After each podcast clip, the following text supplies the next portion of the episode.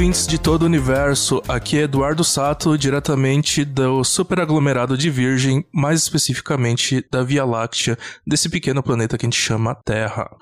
Oh, muito prazer, Sato. A gente tem que expandir o nosso público, né? A gente tá pensando também, inclusive, eu moro no mesmo lugar, a gente mora junto. Olha só. Todos vizinhos, vizinhos. Somos todos vizinhos aqui. Esse pequeno pontinho. Nessa escala é um ponto, né? Então, somos a mesma coisa. Aqui é a Dani. E eu tô com inveja das galáxias, porque elas podem se aglomerar e eu não. Ai, muito boa. Eu bati uma dorzinha no coração aqui. Desculpa, Sato. Oh, muito bom. Aqui é o Thiago Gonçalves, eu sou astrofísico extragaláctico na Universidade Federal do Rio de Janeiro e eu ia mesmo dizer que eu quero sair dessa galáxia, que eu não aguento mais esse coronavírus. Quem sabe lá em Andrômeda esteja melhor, né? Eu sou a Stephanie, eu sou estudante de doutorado em astrofísica, meio perdida, tentando entender o universo. Oh. Opa, muito legal. Muito prazer, Stephanie. Prazer. Você é por aqui? É, pois.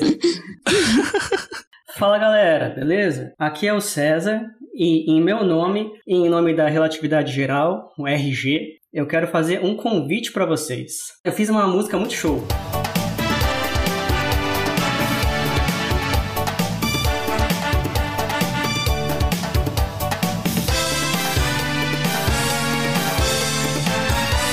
Vai ter festa no espaço-tempo, pode vir, pode chegar. Gravidade é atrativa, galáxia vai aglomerar. Tem galáxia de toda cor, chata, esférica até. E Andrômeda já chegou e começou a causar. Mas tem mais galáxia pra chegar. E com a força de RG, com certeza vão se aglomerar. Aglomerou, aglomerou.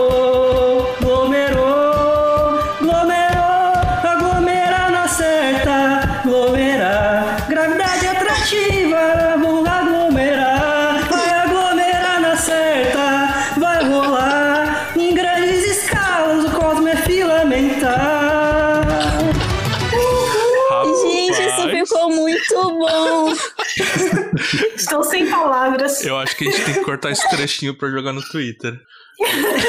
Com certeza. Só a musiquinha. Fato. Eu fiquei a semana inteira precisando de uma música, mas sempre que eu vou cantar, eu sempre enrolo. E eu canto muito mal, então. Nada, ficou ótimo. Tem que fazer uma thread com isso. Ficou muito bom. Sim. Obrigado, gente. A festa do espaço-tempo. Então, galera, como vocês viram, a gente vai falar um pouquinho sobre galáxias hoje e astrofísica extragaláctica. Tudo sobre a nossa galáxia e todas as demais. Com os nossos grandes amigos aqui, ver que nosso universo é muito maior do que nós conhecíamos há 100 anos atrás, cento e poucos anos atrás. Então vamos ver como que se dá a física aí dessas grandes escalas, como que dá a evolução galáctica, um pouco da história dessas danadinhas aí. Então vamos quebrar essa simetria aí em 3, 2, 1...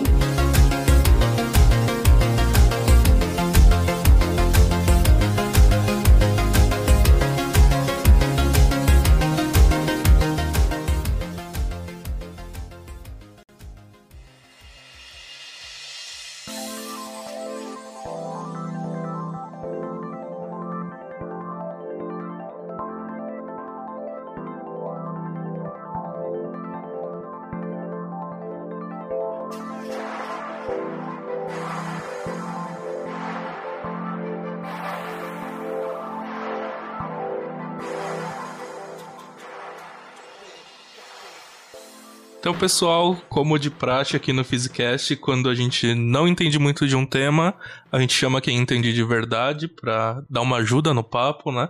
Então, como vocês já viram aí, a gente tem novamente o Thiago, que participou do episódio 50, que fala de energia escura. Ele é... E aí, galera? Fala, Thiago. O Thiago é professor na anos, UFRJ. Né, que a gente tinha combinado no é verdade, episódio. A gente tem um episódio marcado para daqui 10 anos. então aguardem. E a gente tem uma convidada que nunca apareceu aqui, que é a Stephanie, que faz divulgação há bastante tempo, ela é famosa lá no Twitter, quem não segue ela deveria seguir. Ela é mestra... Famosa é a Madonna, que isso? Também. A Steph é mestra em astronomia e doutoranda na Universidade de Nottingham, é isso? É isso. Steph, você quer falar um pouco dos seus projetos de divulgação antes da gente começar? Pode ser.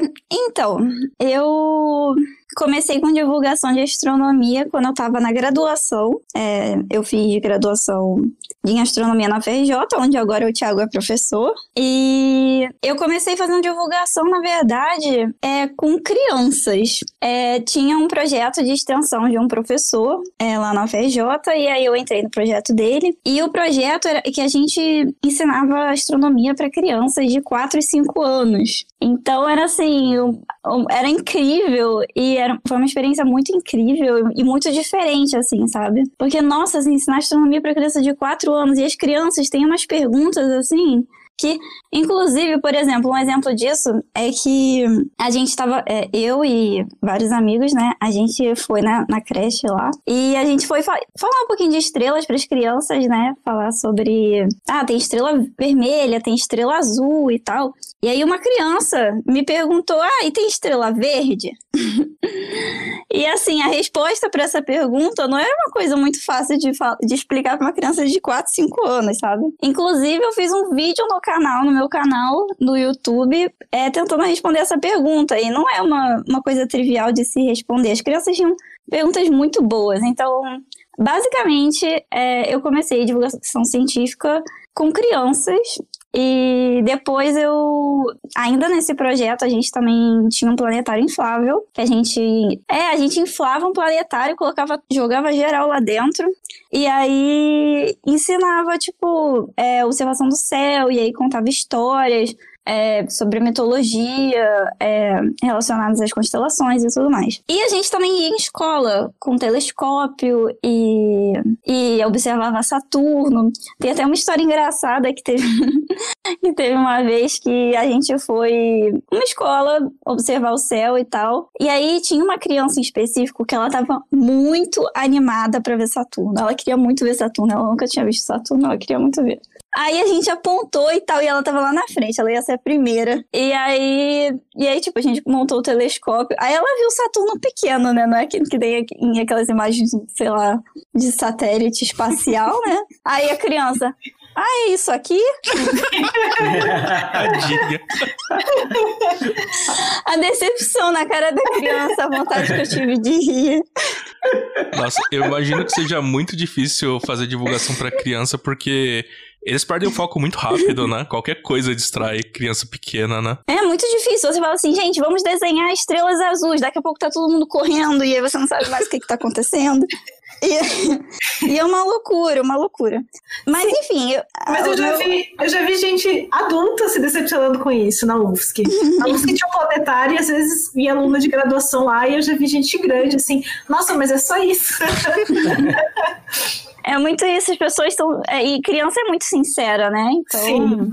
Mas eu comecei a divulgar indo em escolas, nesses projetos de extensão, de ensinar para criança, adolescente e tal. Eu comecei com a divulgação científica na internet bem depois, porque eu comecei com o projeto de extensão, foi o quê? 2013? E eu comecei a divulgar a ciência em 2016, 2017 pela internet. Então, e aí a gente criou o AstroTubers acho que em 2017, que é um projeto que tem vários astrônomos e tal, e a gente divulga pelo YouTube. E tem também as AstroThreads, AstroMini, etc., que é essa divulgação pelo Twitter, que tem muito, muito astrônomo envolvido também. Enfim, aí eu comecei a fazer parte de vários desses projetos, e inclusive mais do que eu dou conta. Porque tá triste, porque eu tento abraçar o mundo com as pernas e aí eu não consigo, porque acabou me enrolando com tudo.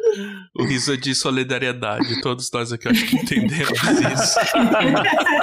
O riso é de desespero mesmo, né? Porque você vai que você acha tudo muito legal, os projetos tudo muito legal, e aí quando você vai ver, vamos pra esse novo projeto? Nada. Vamos sim! Aliás, eu acho que a gente ainda não anunciou, mas a Dani entrou pro cast fixo aqui do fisicast, né? E obrigado, Dani, por fazer parte da nossa equipe agora. Eu que agradeço o convite. A Dani participou aqui num episódio sobre raios cósmicos, que foi muito legal. Se vocês não ouviram, não deixem de ouvir depois desse episódio. E para falar um pouco do nosso outro convidado, Thiago, vocês já conhecem ele do episódio de Energia Escura. Mas ele falou que tá muito mais confortável com o tema de hoje, que é alguma coisa relacionada com o que ele trabalha. Então, você quer falar um pouco do seu trabalho, Thiago? Posso falar, sim. Eu acho que a gente vai entrar nesses pontos mais pra frente, vai discutir isso com mais calma, mas o episódio de Energia Escura, eu acho que entrei aqui também para falar um pouco de telescópios, observações e tal, mas a energia escura em si não é o tema de pesquisa do meu grupo. O que a gente faz é realmente tentar entender as galáxias, como elas se formam, como é que elas evoluem no universo, como é que eram as galáxias no passado, mais perto do Big Bang, como é que elas viraram o que a gente entende como galáxia hoje, usando vários tipos de telescópio. Então, os temas de pesquisa, não só meus, mas do pessoal do meu grupo.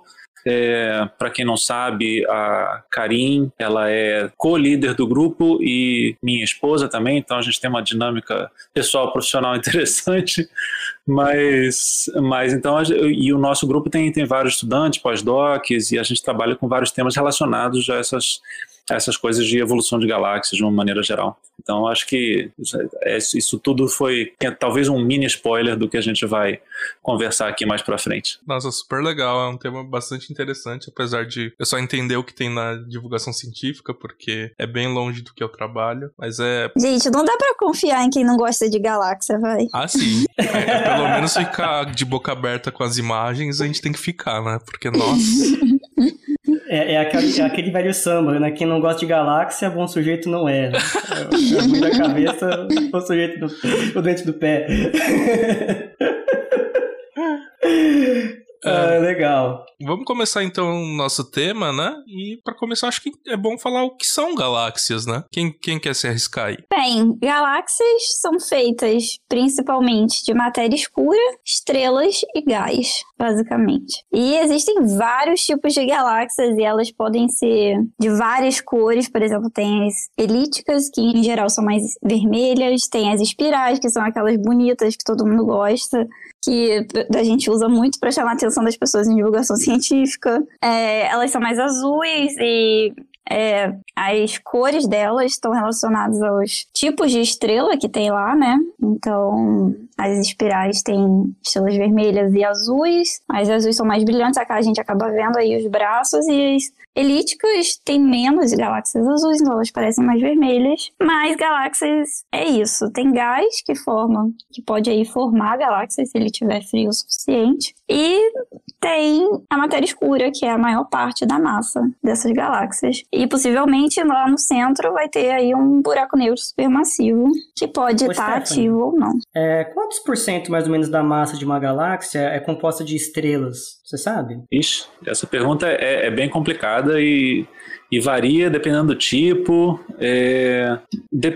A gente está falando com matéria escura ou descontando a matéria escura? Descontando as estrelas são matéria bariônica, certo? Então, pegando assim, tirando, eu sei que matéria bariônica, matéria no total da galáxia, grande parte é matéria escura, né?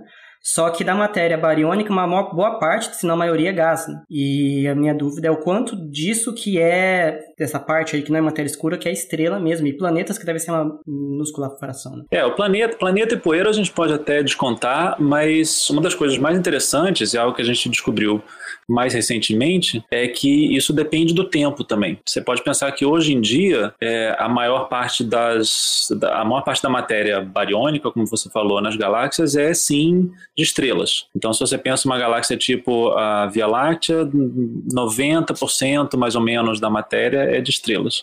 Mas uma coisa que é muito interessante é pensar o seguinte: o gás é justamente o combustível para você formar novas estrelas. Então, é mais ou menos intuitivo você pensar que no passado elas tinham mais gás e, à medida que o tempo foi passando, elas foram usando esse combustível para formar mais estrelas. Isso realmente a gente conseguiu verificar recentemente. Se você pensar na média, tipo 10 bilhões de anos atrás, mais ou menos, elas tinham muito mais gás. Mais da metade da galáxia poderia ser gás, mais da metade da matéria bariônica, e às vezes até, dependendo do tipo de galáxia, até 80% da matéria poderia ser de gás. E a morfologia dessas galáxias antes, né, elas eram muito diferentes das que a gente vê hoje, né? Elas eram meio... Morfologia feita... é o que exatamente? A forma? A composição? A forma das galáxias foi mudando com o tempo, né? Por exemplo, uma galáxia que é elíptica hoje não foi elíptica ou espiral no passado, necessariamente? Esse é um ponto super interessante, justamente porque isso tem a ver com a evolução de galáxias. E esse era um problema que a gente... na década de 60, mais ou menos, a gente imaginava que as espirais nasciam espirais e as elípticas nasciam elípticas, de uma maneira simplificada, mas hoje a gente vê que elas se transformam. Então, a elíptica, em geral, é resultado da colisão de duas galáxias espirais, por exemplo. É o que a gente acredita. Então, de uma forma geral, elas se formam como um disco, como uma espiral. E quando elas batem uma na outra, quando elas colidem, é que elas formam a elíptica. E isso tem a ver, inclusive, com como elas mudam as propriedades, como a quantidade de gás muda. Então, essas colisões são super importantes para a gente entender como que essa evolução acontece ao longo da história do universo. Cara, que legal, hein? Mas assim, uma outra dúvida de leigo. As estrelas, né, você falou bem, né? O gás ele vai sendo usado para fazer novas estrelas. Mas quando as estrelas morrem, normalmente no processo da morte delas, elas ou viram uma nebulosa ou uma supernova que expele gás de volta para o meio. Mas esse tanto que ele expele de volta não é suficiente para compensar aquilo que ela absorveu na sua formação? Então, na verdade, o meio, o gás que está na galáxia, ele vai mudando a sua composição conforme gerações de estrelas vão passando, justamente por causa disso. Porque o que acontece é que no final da vida das estrelas, elas jogam esse gás para fora. E esse gás, por exemplo, pode ter mais metais do que ele tinha antes e na hora de formar novas estrelas, ele teria mais... Essas estrelas teriam uma composição um pouco diferente do que as primeiras estrelas da galáxia, sabe? É uma pergunta, você tá usando metais de astrônomo? Metal de astrônomo. Gente, a piada é que tudo que não é hidrogênio é metal para astrônomo. Tudo que não é hidrogênio é metal. Hélio também não é metal. A nossa tabela periódica é hidrogênio, hélio e metais. Exato, você tem que ser justo. Hélio também não, pô. Mas tem uma coisa interessante também para adicionar aí, que o tempo de vida de uma estrela depende muito do tipo dela, da massa que ela nasce. Então, a gente pode pensar em algumas estrelas são muito grandes que duram, digamos, 10 milhões de anos. Isso, para astronomia, não é nada, é muito rápido. Mas a gente tem as estrelas pequenininhas também que duram cerca de 200 bilhões de anos, vamos dizer. Então, isso é muito mais do que o tempo de vida do próprio universo, e nenhuma dessas estrelas na história do universo jamais morreu. Então, o que a Stephanie estava falando das estrelas, isso vale para as estrelas grandes, e esse gás vai retornando com mais metais, ou como vocês queiram chamar aí, se vocês não gostarem da tabela periódica astronômica, mas o mais importante é que a maioria do gás, a maioria da massa que se forma quando você forma estrelas, está, né, justamente nessas estrelas pequenininhas que duram muito. Então, a maior parte do gás fica mesmo presa nessas estrelas pequenas. E muito pouco do gás acaba voltando para o meio para formar novas estrelas. Ele é enriquecido, e mesmo quando as estrelas... a gente vai sim enriquecendo aos poucos, então as estrelas vão ficando cada vez mais metálicas, por assim dizer, mas a quantidade de gás vai ficando muito presa nas estrelas ao longo do tempo. Sim. E a proporção de estrelas grandes para pequenas, existem muito mais estrelas pequenas do que grandes, né? Sim, muito mais. E, de novo, esse também é um tema super interessante de pesquisa, porque a gente usa nos modelos uma proporção que é constante. Porque a gente vê que as nuvens, por exemplo, aqui da própria Via Láctea, elas sempre formam a mesma proporção de estrelas grandes para estrelas pequenas. Só que uma pergunta que a gente tem é que existem indícios de que isso não é verdade em outros tipos de galáxias. E se isso for confirmado, ainda não é certeza absoluta, mas se isso for confirmado, vai melar completamente todos os modelos que a gente tem. Isso é bom para cientistas. Essa é a hora que os teóricos ficam felizes. O cientista adora quando mela e tem que começar tudo de novo. É o que mantém o ganha-pão, então, né? Deixa eu confirmar, para ver se eu entendi direito. Então, no processo de formação de estrelas com gás, tem uma certa proporção entre grandes e pequenas que vocês julgam ser mais ou menos constante aqui na Via Láctea. Mas conforme o tempo passa, o número de estrelas grandes morrem, né? As estrelas grandes vão morrendo, as pequenas vão ficando. Então a proporção global entre grandes e pequenas se altera. Você tem muito mais grandes que pequenas, muito mais pequenas que grandes conforme o tempo passa. Isso. E aí as grandes ainda vão morrendo. Então você vai perdendo essas poucas grandes que você tinha, elas vão morrendo aos pouquinhos. Então com o passar do tempo você realmente só fica com as pequenas. E quando morrem as grandes, elas às vezes viram pequenas também, né? O Sol mesmo quando morrer, ele vai virar uma anã branca. É verdade. O que eu estou falando aqui são estrelas, o que a gente chama da sequência principal. Então são as estrelas normais, que estão realizando fusão nuclear no seu centro. Que não é o caso, por exemplo, de anã branca. Nem estrela de nêutron, por exemplo. Nem estrela de nêutron, exato. É uma coisa, que escala de tempo a gente tá falando aqui, porque parece um negócio tão... Vocês olham, a estrela morre, mas caramba, né? Dá pra colocar mais ou menos um tempo aí? No nosso caso, não temos por que nos preocupar, certo? Não, definitivamente não. Olha, o Sol é uma estrela média e o Sol tem um tempo de vida total de mais ou menos 10 bilhões de anos. Ele já está na metade da vida com um pouquinho menos de 5 agora. As estrelas maiores duram 10 milhões de anos, então essas morrem muito rápido. Então, mudanças em galáxias acontecem em escalas de tempo em geral, de centenas de milhões de anos, aí, às vezes bilhões de anos, dependendo do processo que a gente está estudando. Eu adoro como, dependendo da área, muito rápido e muito devagar muda. Agora o Thiago falou que 100 milhões de anos é muito rápido. Aí teve um outro episódio que a gente estava falando de antimatéria, que a Mônica falou que 1000 segundos era muita coisa, dá para fazer todas as medidas. E tem muito essa coisa aí que tu tá falando do tempo e tal. Sempre o pessoal posta, né, que a Via Láctea vai colidir com Andrômeda e tal. E aí fica todo mundo desesperado. Ai, meu Deus, o que a gente vai fazer? Calma, que vai demorar aí bilhões de anos pra acontecer. Não vai ser agora. Muita coisa vai rolar até lá. A humanidade acabou faz tempo. Ah, não, com certeza. Não, eu tinha um professor meu na UFS que costumava dizer para mim, para explicar essa questão de que estrelas grandes morrem muito rápido, ele falava assim para mim: Dani, estrelas grandes são tipo uma pessoa muito famosa, assim, que ela vai ter uma vida muito intensa, mas ela vai morrer bem cedo. É tipo a pessoa que morre com 27 anos. É aquela coisa do 27, tava pensando nisso também. E a estrela pequenininha é aquela que vai, né, viver uma vida muito pacata durante muito tempo, assim, sabe? Vai tipo a gente, assim, né? Tipo a gente. Eu não tenho essa certeza, assim. Acho que é só estresse. Eu acho que eu tô mais pra anã marrom, pai. É uma anã marrom, eu preciso ter a mesma coisa. Tô mais pra anã marrom. Um asteroidezinho, assim. Mas tem uma historinha. Quando eu era criança, eu tinha uns livros de astronomia na minha estante de casa, né? Aí eu começava a ler e não entendia muita coisa daquilo. Mas eu entendia só duas coisas. A primeira, que teve uma grande explosão no passado, que era o Big Bang, lá no deu origem ao universo. E que daqui a muito tempo, o Sol ia ficar muito quente, muito grande. E depois ele ia ficar muito frio, né? Aí eu escrevi uns gibizinhos na época, né? Do Homem Palito, que era o super-herói que eu criava.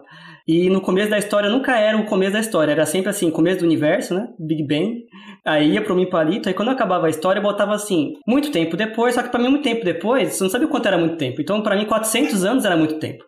Aí eu botava 400 anos depois. Aí o sol já tava pegando fogo, assim. Tipo, o sol está enorme, ele vai engolir a terra, não sei o quê. Então, eu pensava que na minha noção de muito tempo era 400 anos que o sol ia matar todo mundo. Não, mas o César é um rapaz muito criativo, lendo sobre astronomia, produzindo gibi. Agora a gente entende por que das musiquinhas, compositor, né? Compositor, é, olha aí, ó. Artista. Um dia eu vou lançar o meu disco de ouro aí, dos melhores sucessos. Mas muito legal, gente. Então vamos continuar aí. Alguém tem alguma dúvida que queira dar início a mais um debate? Eu tenho sobre... Acho que a Stephanie que comentou que pode ter um buraco negro no centro da galáxia. Toda a galáxia vai ter um buraco negro no centro? Então, até onde eu sei, isso é uma coisa ainda em aberto. Por exemplo, não se sabe, por exemplo, se galáxias que são satélites, que são muito pequenas, se necessariamente elas têm um buraco negro supermassivo. Eu acho que isso é uma questão em aberto. Mas eu acho que galáxias que são tipo a Via Láctea ou Andrômeda, sim. Tipo a Grande Nuvem de Magalhães, por exemplo, não necessariamente. Coisas por aí. E a gente sabe justamente que toda galáxia grande tem um buraco negro. E, inclusive, de uma maneira que a gente não entende direito, o tamanho do buraco negro é proporcional ao tamanho da própria galáxia, de uma maneira geral. Ou a massa do buraco negro é proporcional à massa da galáxia. O que nem faz muito sentido, porque o buraco negro é uma coisa muito, muito pequenininha comparada com o resto da galáxia. Então, tem uma coevolução aí que é difícil de entender e modelar. Mas é super interessante o problema, é porque a gente tem uma pergunta do ovo ou galinha. O que veio primeiro? Será que a galáxia se forma primeiro e cresce um buraco negro ali? Ou será que o buraco negro já está lá quando a galáxia está se formando também? Então isso é uma coisa que ainda estamos discutindo, com certeza. Tem a questão também do como que esses buracos negros supermassivos se formam, né? Porque acho que a principal hipótese hoje é que buracos negros vão colidindo uns com os outros e formando buracos negros maiores e também, entre aspas, comendo massa, né? Mas a gente não vê buracos negros intermediários. Teve até, na verdade, uma detecção de ondas gravitacionais recente que possivelmente detectaram colisão de dois buracos negros que daria origem a um buraco negro de massa intermediária, mas esses bichos não são muito observados, né? Então tem essa questão também em aberto. Isso realmente ainda está... Esse é um problema super interessante também, porque justamente o que você falou, Stephanie, das ondas gravitacionais. A gente está... Para quem não sabe, claro, tem o LIGO, enfim, que está detectando coisas pequenas colidindo, como estrelas de nêutron e buracos negros, mas tem um projeto de um detetor de ondas gravitacionais que vai ser lançado para o espaço, que é o LISA. E esse telescópio, esse observatório, eu não sei, ele vai ser capaz de detectar justamente as colisões entre buracos negros supermassivos.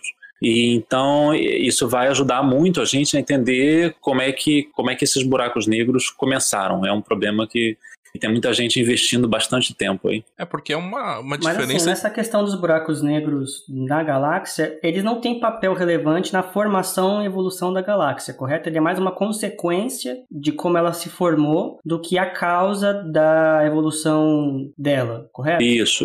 Pensa que um buraco negro tem um tamanho comparável a uma estrela. Então, e uma galáxia tem, sei lá, 100 bilhões de estrelas.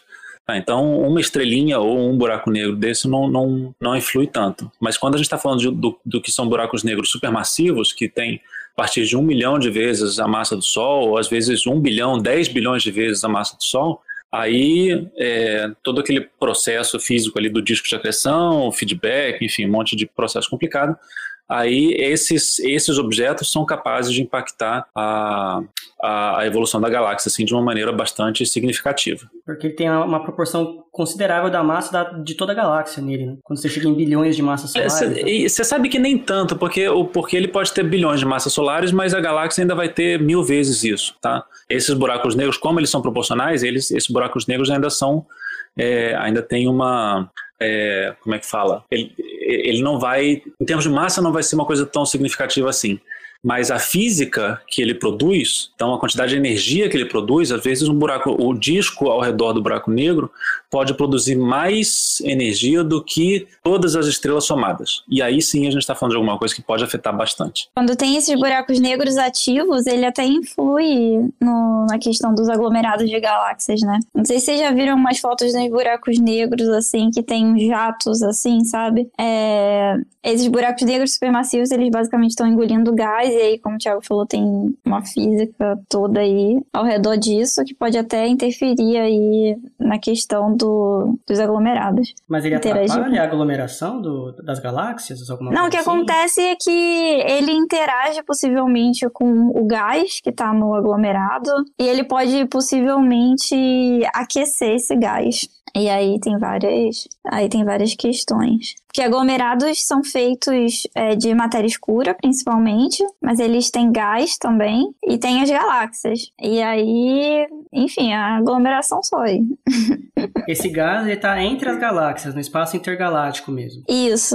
Esse gás é plasma, é um gás ionizado. Mas ele, assim, muito quente. A densidade dele é muito menor do que a densidade do gás dentro das galáxias, ou não? É comparável. A densidade? É, porque assim, eu imagino que seja algo muito pouco denso, assim, né, no espaço intergaláctico, né? Normalmente a gente assume que é meio que vácuo ali, né? E não tem uma densidade de gás comparável ao que tem dentro das galáxias, que é onde você tem muita concentração de matéria. Depende também de que gás você está falando dentro da galáxia, porque você tem dois tipos de gás em galáxias. Você tem o gás molecular, que são as moléculas de hidrogênio, que são aquelas nuvens que a gente vê nas fotos do Hubble, que são super bonitas. Esse gás é muito denso, mas muito mais espalhado na galáxia a gente tem também gás atômico, que ele está mais morninho, ele não está tão frio quanto o gás nas nuvens de gás molecular e eles estão muito mais espalhados, então a densidade é bem menor. Eu não sei, a verdade é que eu não sei em termos de densidade como é que compara esse gás com o gás intraaglomerado. Eu imagino que seja uma coisa pelo menos comparável. A minha imagem de leigo era que entre galáxias era basicamente vácuo, né? Basicamente quase nada de matéria e a matéria tinha se aglomerado literalmente nas galáxias, que era 99% da massa daquele aglomerado estaria na forma de galáxias e não o espaço intergaláctico. Para mim não tinha quase nada.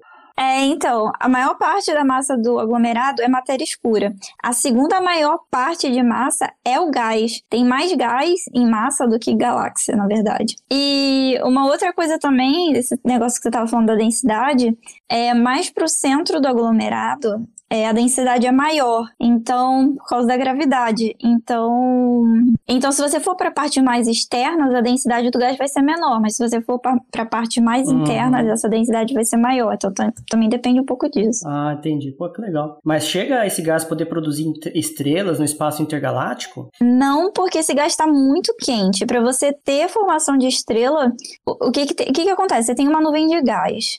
Para formar estrela, a gravidade tem que vencer a pressão desse gás. Se esse gás está muito quente, essa pressão é muito grande e não tem como a gravidade, entre aspas, vencer para formar estrela. E como funcionam os berçários de estrela? Esse aí você, justamente porque ele está frio, porque em particular o gás intraaglomerado, ele tem temperaturas absurdas, tipo 100 milhões de graus, tá? Ele é muito, muito quente. O gás nas nuvens, ele é muito frio. Você precisa que ele seja frio justamente para ele poder se condensar e formar estrelas. Então, essas nuvens têm uma temperatura de, sei lá, 20 Kelvin, que dá 250 graus abaixo de zero em Celsius.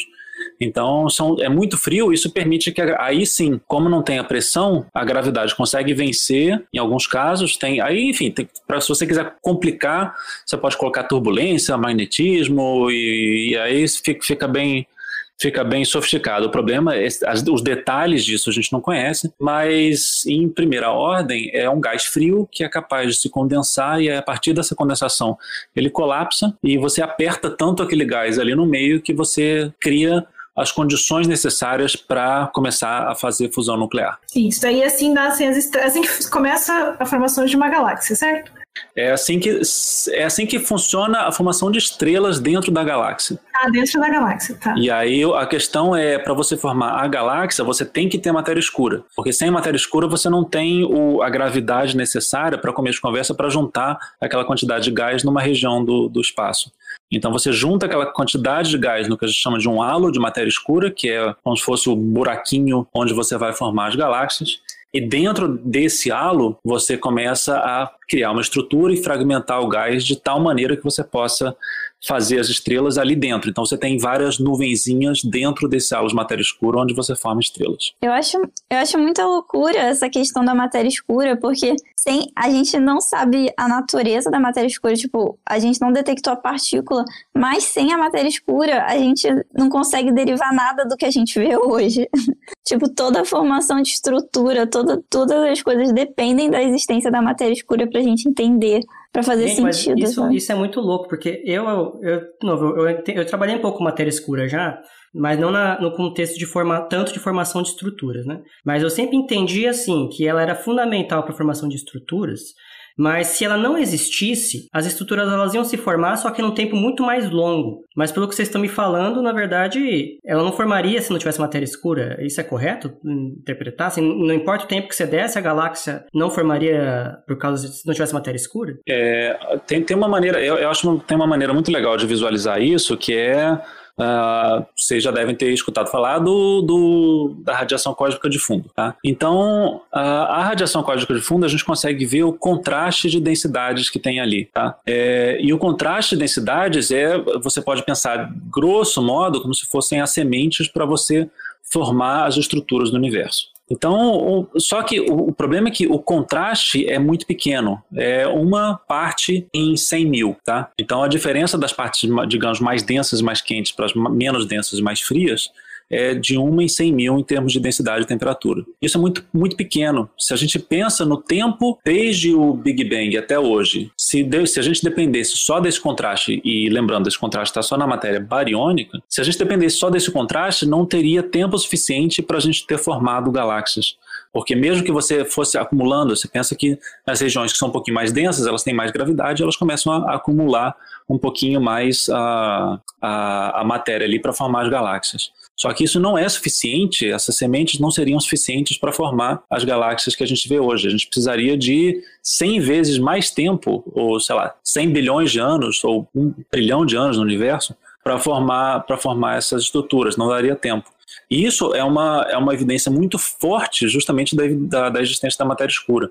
Então tem muita gente que fala, mas a matéria escura tem a curva de rotação nas galáxias, ou o movimento das galáxias em aglomerados, mas a gente tem várias outras evidências cosmológicas muito fortes para que a gente precisa dessa matéria escura, e todas essas medidas diferentes, elas batem muito bem entre si sobre a quantidade de matéria escura que a gente acha que existe no universo. O grande problema que a gente tem é encontrar essa maldita partícula que a gente não encontra de jeito nenhum.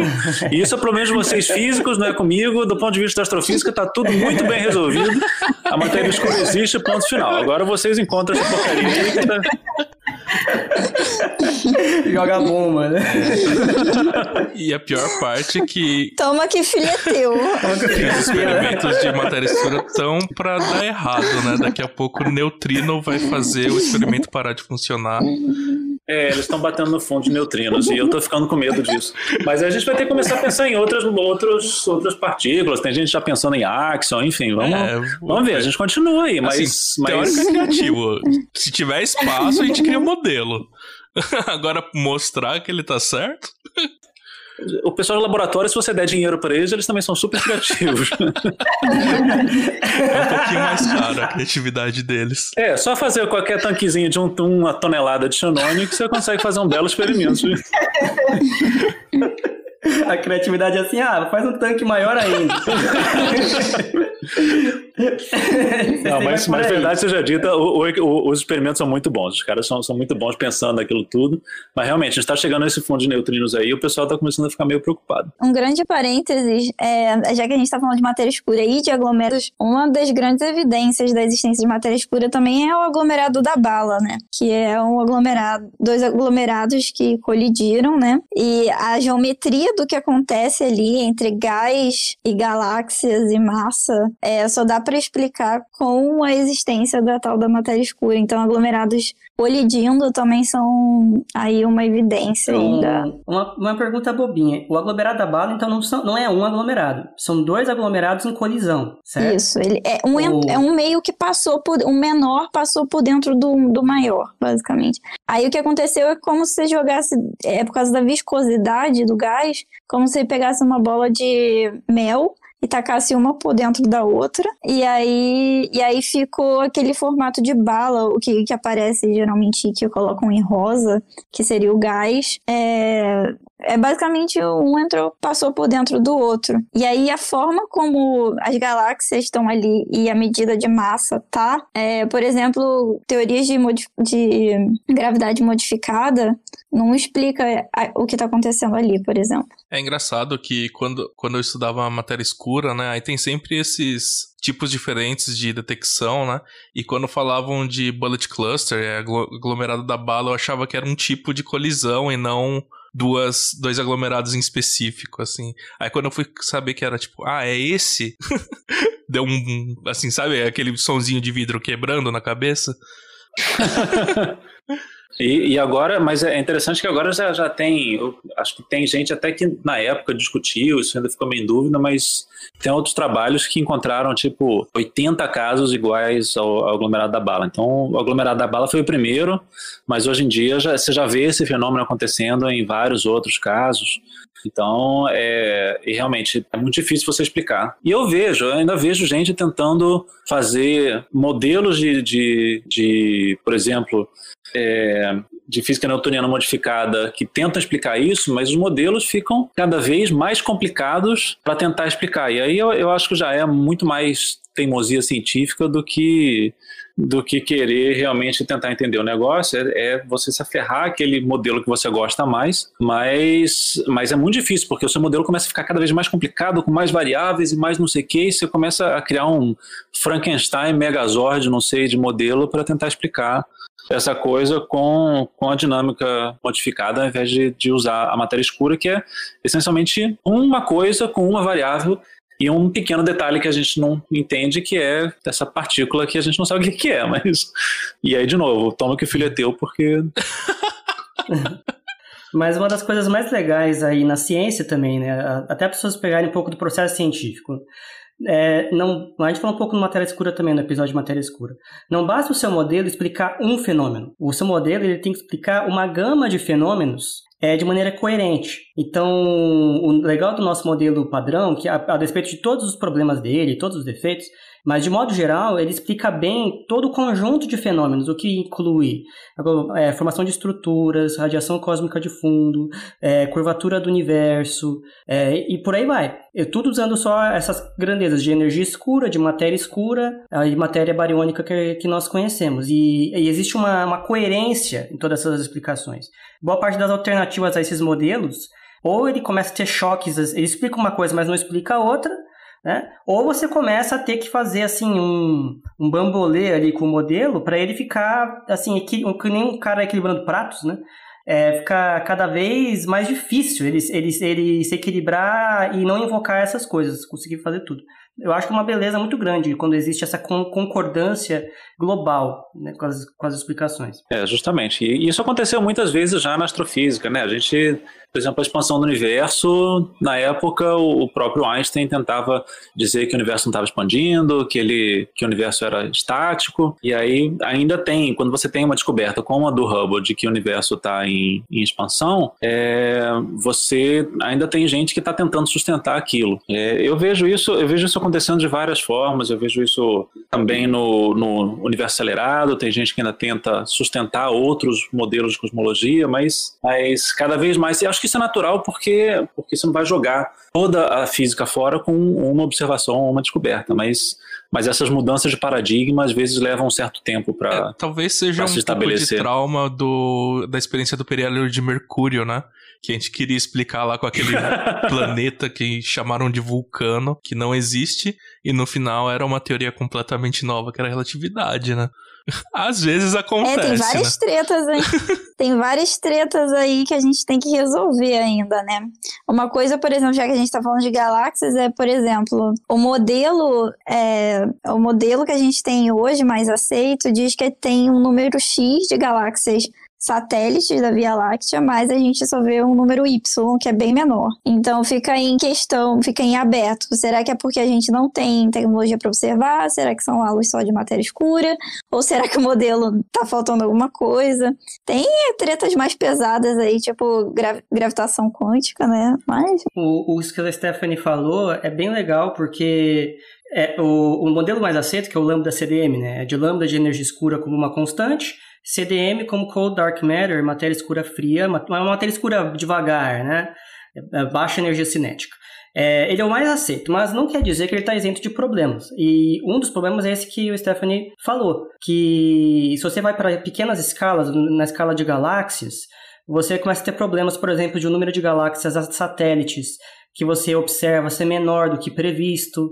Você tem uma questão do halo galáctico, ali do centro galáctico, bojo galáctico. A forma dele, prevista pelos modelos de CDM, não é a mesma do que a observada. Tem lá o chamado too big to fail, que o número de galáxias que você forma... Você está formando galáxias muito grandes que você não está observando, né? E é o chamado muito grande para falhar, porque assim, se elas existissem, você deveria estar vendo, mas você não está. Então, tem algumas anomalias em pequenas escalas. Em grandes escalas, essas anomalias desaparecem, mas nas pequenas escalas, por pequena escala galáctica, o CDM tem problemas. E aí, muita gente propõe matéria escura morna, o WDM, Warm Dark Matter, para tentar amenizar essas falhas, né? Ou fazer matéria escura também. Auto-interagente, exato. Eu trabalhei muito com isso no meu doutorado, porque eu não cheguei a trabalhar exatamente com isso, mas a matéria escura auto-interagente também ela era uma dessas saídas. E em alguns modelos que eu trabalhei em física de partículas, tinha umas candidatas à matéria escura auto-interagentes lá. Então, não é assim que está tudo perfeito, né? A ciência quase nunca é tudo perfeito, mas de modo geral isso funciona bem, mas tem sempre essas pequenas anomalias como talvez tinha, né? 100 e poucos anos atrás, né? Era o que? Espectro do corpo negro, né? Catástrofe do ultravioleta e o experimento de Michael Morley. As duas pequenas nuvens da física. Que eram as coisinhas que a gente não explicava. As duas pequenas nuvens e deu no que deu, né? Então nunca se sabe onde essas pequenas anomalias podem nos levar. Mas sabe fazendo um comentário aqui, uma reflexão, a gente tem que pensar também, e eu penso muito nisso, em como a gente faz divulgação científica, porque a divulgação científica e o que você vê, por exemplo, nos jornais é sempre muito definitivo. Eu acho que um exemplo muito bom e muito recente é a história da fosfina em Vênus, porque a história da fosfina em Vênus saiu e foi definitivo. Descobrimos fosfina em Vênus. Eu mesmo vi os dados, já estava bastante convencido dos dados, e ainda acho que a análise que eles fizeram foi bastante boa. Só que aí aparecem todos os jornais, descobriram fosfina em Vênus, e aí já tinha gente dizendo, descobrimos vida em Vênus, que não era nem o que os pesquisadores tinham dito. Mas aí agora apareceram outros artigos e outros trabalhos contestando aquele resultado. E a contestação também é uma contestação razoável. Só que aí começa a aparecer em todos os canais que eu vi de redes sociais e imprensa dizendo estava errado, está completamente errado e temos que abandonar o resultado. E também não é assim, sabe? A ciência não é definitiva e a gente tem que discutir os resultados aos poucos, ver se tem algum erro de análise, algum erro de compreensão dos dados, enfim. Essas coisas vão evoluindo aos poucos. E é com todo mundo junto, tanto as pessoas a favor ou contra, seja lá qual for o ponto, que a gente vai conseguir chegar nisso. Então eu acho que a gente tem que abandonar um pouco esse modelo de dizer fizemos uma grande descoberta, revolucionamos tudo e está tudo resolvido. Todas as matérias de ciência, todas as matérias de astronomia e jornal são sempre assim. Sabe? Descobrimos tudo e está tudo resolvido, não tem mais o que pesquisar. E não é bem assim, as coisas vão aos pouquinhos e... Provado cientificamente. Exatamente. É o termo que dão. Exatamente. Eu acho que isso é uma coisa que eu vejo, assim, bastante pouco as pessoas fazendo, assim, não porque por falta de interesse ou falta de capacidade, nada disso, mas eu acho que por mais falta dessa consciência da necessidade de mostrar a importância do pensamento crítico e método científico na divulgação científica, sabe?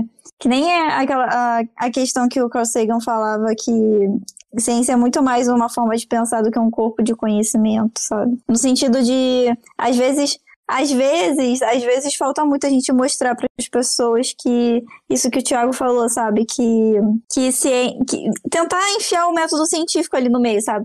Eu digo isso porque, por exemplo, às vezes eu faço tweet de divulgação científica, por exemplo. Eu vou assim, alguma coisa que as pessoas vão gostar. Vou botar uma imagem bonita, por exemplo. Aí eu coloco, sei lá, uma informação sobre a imagem bonita. E aí acaba sendo difícil enfiar o método científico ou o pensamento crítico ali no meio, sabe? Então é muito difícil, assim. Eu mesma, às vezes, eu fico me perguntando se eu tô fazendo isso, sabe? E é uma coisa que é muito necessária, porque a mídia tradicional não faz, sabe? Uhum. Vocês falaram do caso de fosfina, me lembrou de um caso... quando eu estava escrevendo a minha monografia para terminar a graduação, era a época que um experimento chamado BICEP2 tinha falado que detectou ondas gravitacionais primordiais. Mas eu estava errado mesmo. Errado. Mas, bom, na época eu não sabia, né? Só tinha um anúncio da descoberta. Aí eu lembro que eu até coloquei essa referência na minha monografia lá, não, porque isso é um forte indício da era de inflação, de não sei o que lá. E tava completamente errado. Aí depois, quando eu acho que tava no mestrado já, saiu uma detecção de neutrino mais rápido do que a luz. Só que aí eu já tinha apanhado um pouco, já tava mais esperto. Eu falei, vamos esperar que... Vamos com calma. Acho que não, né? E no final era problema de eletrônica.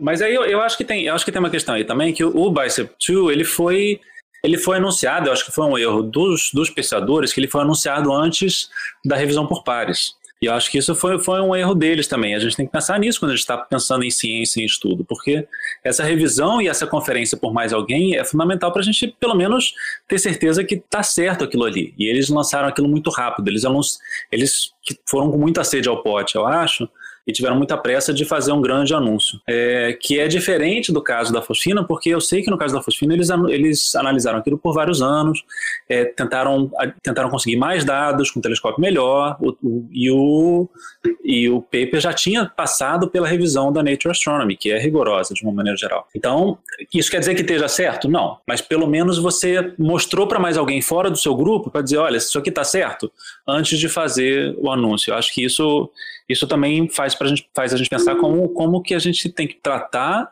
esses anúncios científicos na imprensa. E as pessoas acho que não percebem a importância de errar para o avanço da ciência. A ciência, quando você mostra que algo não pode ser, ou algo está inviabilizado, seja lá qual, isso é um grande avanço. Falar que uma teoria não funciona, isso é muito bom. E a gente tem sempre essa noção de que só as teorias que funcionam valem a pena, só as teorias que...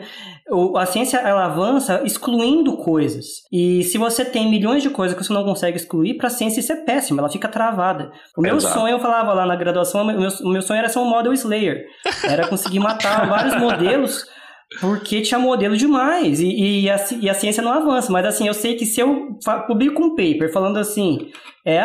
modelo tal está excluído, não funciona. Vai ter muito menos impacto do que eu falar assim, olha, modelo tal explica exatamente esse sinal aqui, o que tem é promissor de ser viável, né?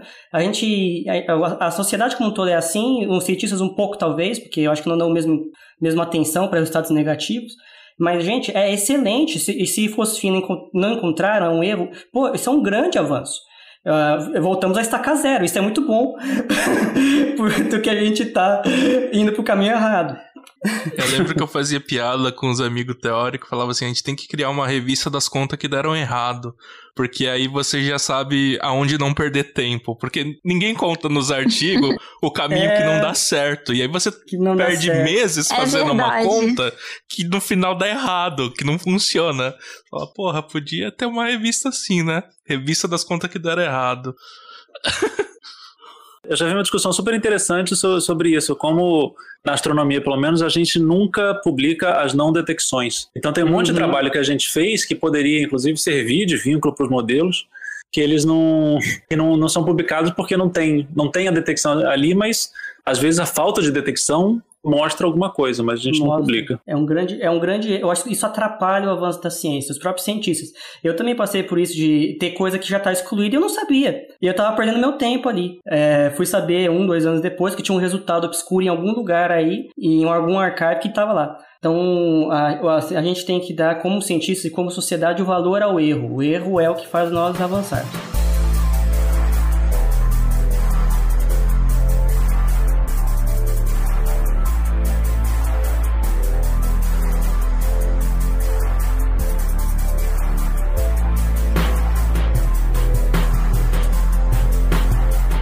E eu queria fazer um último comentário, gente, dessa questão da cultura científica. Eu lembro de uma historinha, eu participei de um projeto junto com o Pedro aqui do Fisicast, eu acho que o Sato também estava, o PIBIC do ensino médio, que é a iniciação científica para alunos do ensino médio, sobre física de partículas.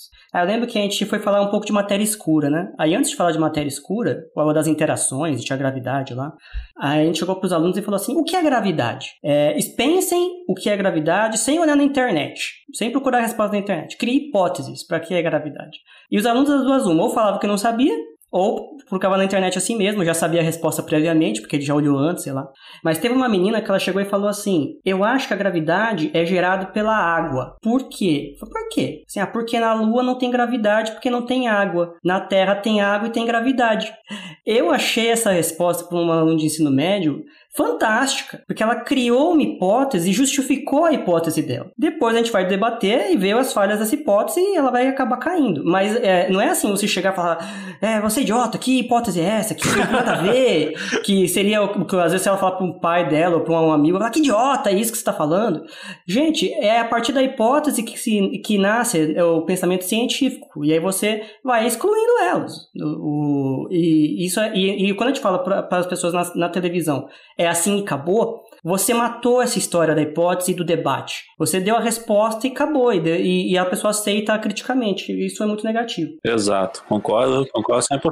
Uma coisa que acontece muito no Twitter ou até no meu canal é a galera começar a me perguntar alguma coisa falando assim, desculpa a pergunta burra, desculpa a ignorância, desculpa... É verdade, tem muito isso. E eu fiz um vídeo só para essas pessoas, eu fiz um vídeo falando a importância das perguntas. No que eu falava é que, tipo, gente, não existe pergunta burra, na hora de perguntar só pergunta, sabe? Porque não é porque você não teve o mesmo acesso a um conhecimento que eu tive que a pergunta é boba, que a pergunta é idiota. Tipo, se hoje a gente sabe responder essas perguntas, é porque alguém se perguntou elas antes, sabe? Então, acho que tem muito isso também, né? Acho que também tem a questão também das pessoas terem tido contato com pessoas que não tinham tanto tato, né? Que justamente, por exemplo, às vezes terem tido alguém que foi perguntar alguma coisa e aí a pessoa falou assim, mas como assim? Essa pergunta é idiota. E aí a pessoa talvez fique traumatizada, fique com aquilo, né? De que não pode perguntar pergunta idiota, entre aspas, né? Sim. E é triste principalmente quando essa pessoa é o professor, né? Que eu já vi de professor que não tem paciência, que fala aqui. Nossa, isso tem muito, né? Tal pergunta estúpida ou algo do tipo. Eu tive também essas experiências. Outra coisa é um pouco a cultura que a gente tem pela própria mídia de que cientista é uma pessoa genial que não comete nenhum erro, sabe? E acho que isso atrapalha, inclusive, os cientistas. Inclusive no nosso meio. A gente fica muito triste quando a gente faz algo que não dá certo. Quando é normal, sabe? O processo científico é isso. Você vai lá, tem uma ideia, faz aquilo, às vezes dá certo, muitas vezes não dá. Você começa de novo, sabe? É verdade. E o fato de achar genial parece assim, que é fora do meu alcance, né? Que é só pra gente. Então eu não tenho como entender, ou se eu tentar entender, eu vou falar bobagem. E isso afasta as pessoas da ciência. Em vez de aproximar ou criar admiração, afasta. E nega o que é a própria ciência, que é um processo de debate e de refutação de conjecturas, em essência. Mas o pessoal que acha que a gente é genial, polido e não discute, devia ser jogado no meio de um congresso, assim, tipo, sei lá, congresso de matéria escura. Só pra ver a galera quase saindo no tapa porque não concorda. Nossa. Matéria escura já vi as maiores brigas em congresso. A minha experiência também, que o pessoal da matéria escura é bem raivoso. Nossa, o pessoal da astrofísica, no geral, eu achava eles muito de boa, assim. Na época que eu fiz minha iniciação científica, todo mundo era muito amorzinho, assim. Vai ficando mais agressivo quanto mais velho vai ficando. Parece que eu era muito jovem pra... Muito legal. Eu tive umas experiências daí com o pessoal mais velho em congresso, não foram muito legais, não. A pessoa já chega querendo ver erro no seu paper e nem leu o seu pôster ali, já tá falando que tá errado. Aí eu falo assim, cara, mas calma aí. Aí ele vai embora, eu falo, tá errado, aí ele vai embora. Eu já tive isso também. Já tive isso quando eu tava dando uma apresentação oral e aí no final levantaram o braço e disseram, não, isso aí tá errado. Nossa, assim? É, seco? Não, assim, mais detalhes técnicos, mas... Enquanto eu estava explicando ou tentando debater o que ele tinha dito, no meio da minha resposta ele foi embora e aí também não... Nossa! Não, é, às vezes acontece. Então, astronomia também não é sempre amorzinho assim, não. Acho engraçado que agora que o Thiago falou, essa semana um colega meu daqui da Inglaterra, ele estava me contando que ele foi apresentar numa conferência e aconteceu a mesma coisa com ele, assim, de um cara no final fazer uma pergunta de forma super agressiva sobre o trabalho, falando que aquilo ali não fazia sentido e tal. E é a segunda vez que eu escuto isso na semana, então não é como se fosse... Gente, eu queria fazer uma pergunta, voltando para as galáxias. Como é que... Eu sei que o processo de formação hoje é conhecido o bottom-up, né? Você vai do pequeno, sai formando galáxias maiores, correto? Mas no passado não se tinha certeza se era assim ou se era o contrário, que era uma grande estrutura que foi quebrando em estruturas menores. Como é que se foi feita essa exclusão desse modelo de formação do maior para o menor? E a gente sabe que hoje a gente forma coisas bem pequenas primeiro, que vão crescendo e formando galáxias. Essa pergunta é bem boa.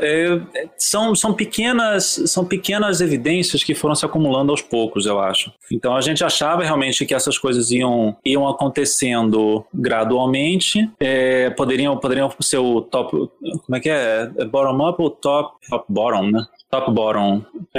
Enfim, do maior pro menor, que começa com coisa grande e vai se fragmentando. Mas tem algumas... E aí são pequenas coisas que vão mostrando que não dariam certo. Por exemplo, essa teoria é uma que geraria, como eu falei lá no começo do episódio, as elípticas já se formariam elípticas desde o começo. Mas, nesse caso, a idade das estrelas dentro das galáxias seria muito mais uniforme. E a gente viu que galáxias, como a própria Via Láctea, tem grupos de estrelas que têm idades muito variadas. E isso indica que elas não se formaram todas ao mesmo tempo, mas que a Via Láctea foi acretando coisas diferentes ao longo do tempo. Então tem várias coisinhas pequenininhas que foram se acumulando. E definitivamente, principalmente quando a gente fala de matéria escura hoje em dia, a matéria escura a gente consegue, numericamente a gente explica isso a partir de pequenas flutuações que vão crescendo e vão se fundindo uma com a outra. É muito difícil você pensar matéria escura como se fosse uma coisa muito grande que se fragmentasse. Ah, tá certo. Obrigado, Thiago. A gente falou muito de galáxias, das formas delas, mas a gente só falou de duas, né? Tem outras, assim, falaram da elíptica e da espiral, né? Nossa, tem um monte. Quais são as formas possíveis para galáxias? Existe alguma relação entre a massa da galáxia e a forma dela, esse tipo de coisa? Tem. Na verdade, as principais formas, assim... Geralmente, quando a gente fala em forma ou morfologia, a gente está falando geralmente de galáxias do universo local, que é o universo mais próximo, porque justamente as galáxias do universo mais jovem, ela tinha um formato, não tinha exatamente os formatos que a gente vê hoje, mas no universo local tem essas galáxias elípticas, que elas são mais vermelhas e geralmente mais massivas. Tem umas elípticas que poderiam ser pequenas também, que seriam elípticas satélites, mas teriam aí, no caso, essas elípticas grandes, tem as espirais, tem as irregulares, que são galáxias que geralmente são mais azuis, elas não têm um formato muito bem específico, tem as lenticulares. As lenticulares, elas são mais vermelhas, mas elas aparentam ter um disco, então elas têm um disco, mas só que a gente não vê exatamente os braços espirais, sabe? E aí são... É como se fosse aí... um disco assim, contínuo, sem aqueles braços, é isso? Seria um disco como se... É um disco só que sem as estrelas OB, que são as estrelas azuis. E aí, porque as estrelas... É que nem o Thiago falou, né? Que as estrelas mais massivas, as estrelas azuis, elas morrem mais rápido. Então, possivelmente, o que aconteceu é que nessas galáxias, essas estrelas morreram. E aí, esse disco ficou mais vermelho. Então, seria uma galáxia mais velha, no caso. Então, na verdade, pode ser, mas só que... Como é que eu vou dizer? Esses processos todos são muito complexos. Por exemplo, a Via Láctea tem várias subestruturas. Por exemplo, um bojo, que seria uma... Galáxias, em geral, podem ter um bojo, que seria uma área mais central da galáxia, que é mais redondinha, vamos dizer assim, com mais avermelhada, com estrelas mais vermelhas. Ela pode ter uma barra também. Uma barra é como se fosse... Como é que eu vou dizer? Uma área meio retangular, não sei dizer, central, que também geralmente é mais vermelha. E, por exemplo, a Via Láctea, ela tem o disco dela, o pessoal às vezes divide em disco fino e disco espesso, só que na verdade não é exatamente uma coisa bimodal assim, sabe? Tipo, tem... o disco fino seria a parte mais fininha do disco e o disco espesso seria uma parte mais em que as estrelas estejam mais perturbadas, vamos dizer assim. Mas não é essa coisa bimodal. Então existem várias questões aí, subestruturas também que envolvem morfologia de galáxias, sabe? Uhum. Aí na hora de separar os tipos, se usa técnicas de detecção pela luz da galáxia, é isso? Tem vários jeitos de você medir como seria o tipo, né? Um jeito seria cor, outro jeito seria medir a elipsidade dela. Na verdade, tem um projeto muito, muito, muito super interessante, que é o Galaxy Zoo, que na verdade o que eles fazem é que qualquer pessoa que queira, que goste de astronomia e que seja leiga, entra no site deles e eles podem basicamente classificar o que eles estão vendo ali. Então eles mostram uma foto de uma galáxia e perguntam assim, essa galáxia tem barra ou não? E aí aquilo ali serve para classificar galáxias. Então é uma forma de juntar o trabalho do público com o trabalho de classificação de galáxias, sabe? Sim, é bem... Essa barra, ela atravessa o bojo? É como se fosse um espetinho de churrasco? Na verdade, não necessariamente. Eu acho que quando tem barra, tem bojo, mas eu acho que no caso da Via Láctea, sim. Na verdade, eu não sei dizer exatamente se... Eu sei que a Via Láctea tem um bojo e tem uma barra, mas eu não sei exatamente se exatamente atravessa. É mais complicado que isso, porque tem uma questão de bojos e pseudo-bojos e qual é a estrutura interna do bojo, mas tudo isso eu acho que é importante a gente pensar também, e isso é uma coisa que dá nó na cabeça de muita gente, mas... A barra e os braços espirais em galáxias não são sempre feitos das mesmas estrelas, vamos pensar assim, tá? Então, elas vão tipo caminhando. Elas entram e saem e, na verdade, elas são estruturas dinâmicas, são, na verdade, ondas de densidade, tá? Então, a analogia que sempre fazem, que eu sempre faço na aula de extragaláctica é, imagina um caminhão andando devagarzinho na estrada e os carros que têm que parar e passar o caminhão numa estrada de duas pistas, tá? Então, os carros que estão ali, eles vão passar o caminhão eventualmente, mas andando junto com o caminhão sempre tem uma densidade maior de carros. Só que os carros que estão dentro dessa onda de densidade variam com o tempo. E tanto a barra quanto os braços espirais são estruturas assim, são ondas de densidade. Então, não é rigorosamente certo você falar que está atravessando o bojo, porque é uma estrutura dinâmica que é bem mais complexa do que isso. Mas a barra, assim, se a gente for falar em termos leigos, é só uma estrutura retangular que está na galáxia em algum lugar dela. Ela atravessa, assim, se você for pensar em geometria, ela atravessa o meio, sim, e via de regra tem um bojo ali no meio. Só que não é uma estrutura sólida que atravessa no sentido de ser uma barrinha. É uma densidade maior de estrelas que se encontra nessa região, que é como se fosse uma barra, enfim, uma barra mesmo. Acho que barra é o melhor nome, mas que atravessaria o bojo, só que é uma densidade maior de gás e galáxias nessa região aí. Aí tem essa questão aí do pseudo-bojo também, né, que seria quando essa galáxia tem uma evolução secular, que chama, ou um bojo. Evolução circular é que é como se fosse a galáxia evoluindo ali sozinha, entre aspas. Mas o bojo, por exemplo, como tem Andrômeda, seria causado pelo merger, por interação com outras galáxias, sabe? Aí tem esses detalhes, assim. Tem um monte de coisa. Isso tem um monte de gente que estuda. Eu vou fazer até aqui um merchan básico, porque eu mereço. Mas essa questão de formas de galáxia, ela tem uma pergunta que é bastante fundamental, que é as galáxias elípticas, que são mais arredondadas, elas são, via de regra, mais velhas. Elas têm estrelas mais velhas do que as galáxias espirais, que estão formando estrelas, ainda tem estrelas mais jovens. E uma pergunta bastante fundamental que a gente faz, e a gente não tem uma resposta definitiva, é por que isso acontece? Por que tem uma correlação entre a forma da galáxia e a população das estrelas que vivem nela? Então, para quem estiver acompanhando, vocês podem comentar com a Camila de Sá Freitas. Ela terminou o mestrado comigo agora, está começando o doutorado na Alemanha, no ESO, e a gente está terminando agora um trabalho sobre isso, justamente, é um trabalho dela, que mostra, que tenta explicar um pouco isso, como é que acontece essa evolução do gás e das propriedades de estrelas formando ali, ao mesmo tempo que a galáxia vai mudando de forma, o que é um processo bastante complicado e ainda existem muitas perguntas. E aí, para não entrar...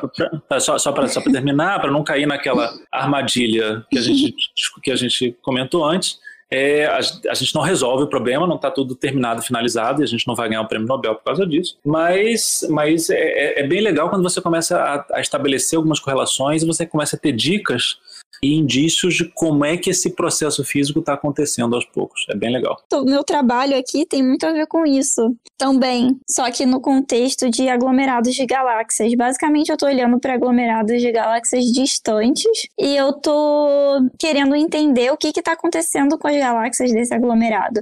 Porque as galáxias, se você olha, por exemplo, hoje para os aglomerados de hoje, você vê que tem uma população de galáxias vermelhas, mais na área central do aglomerado, e uma população mais azul de estrelas espirais nas partes mais externas do aglomerado. Mas aí, por que isso acontece? Então, o que eu estou fazendo é olhar para o passado, olhar para aglomerados distantes, para tentar entender como que acontece essa transformação de galáxias azuis para galáxias vermelhas, em aglomerados de galáxias. Então, o que eu estou fazendo aqui é basicamente olhar para as áreas onde essas galáxias estão caindo no aglomerado, um aglomerado que está bastante distante, ou seja, no passado, e tentar entender como que o processo físico que explica, tentar descobrir que processo físico que transforma uma coisa na outra, basicamente. Então, acho que está tudo muito relacionado. Caramba, esses temas são muito legais. Eu estava imaginando aqui a caixa de e-mail do Thiago enchendo de pedido de C, assim, ai meu Deus, que tempo bacana, me orienta. Mas aí ele falou agora que não vai ganhar Nobel, então não vai acontecer isso mais. Quem dera. Mas eu acho isso que a Stephanie falou é muito legal. Uma das coisas que eu mais gosto na área é justamente essa questão de como a gente está vendo distâncias muito grandes e a luz tem uma velocidade finita. Quanto mais longe a gente vê, mais tempo levou para chegar aqui e mais no passado a gente vê. Então, o trabalho de extragaláctica muitas vezes é montar esse quebra-cabeça e tentar ver as propriedades do universo em cada fatia dessa, que são tempos diferentes, e juntar isso tudo e tentar entender como é que as galáxias foram evoluindo desde o Big Bang até hoje.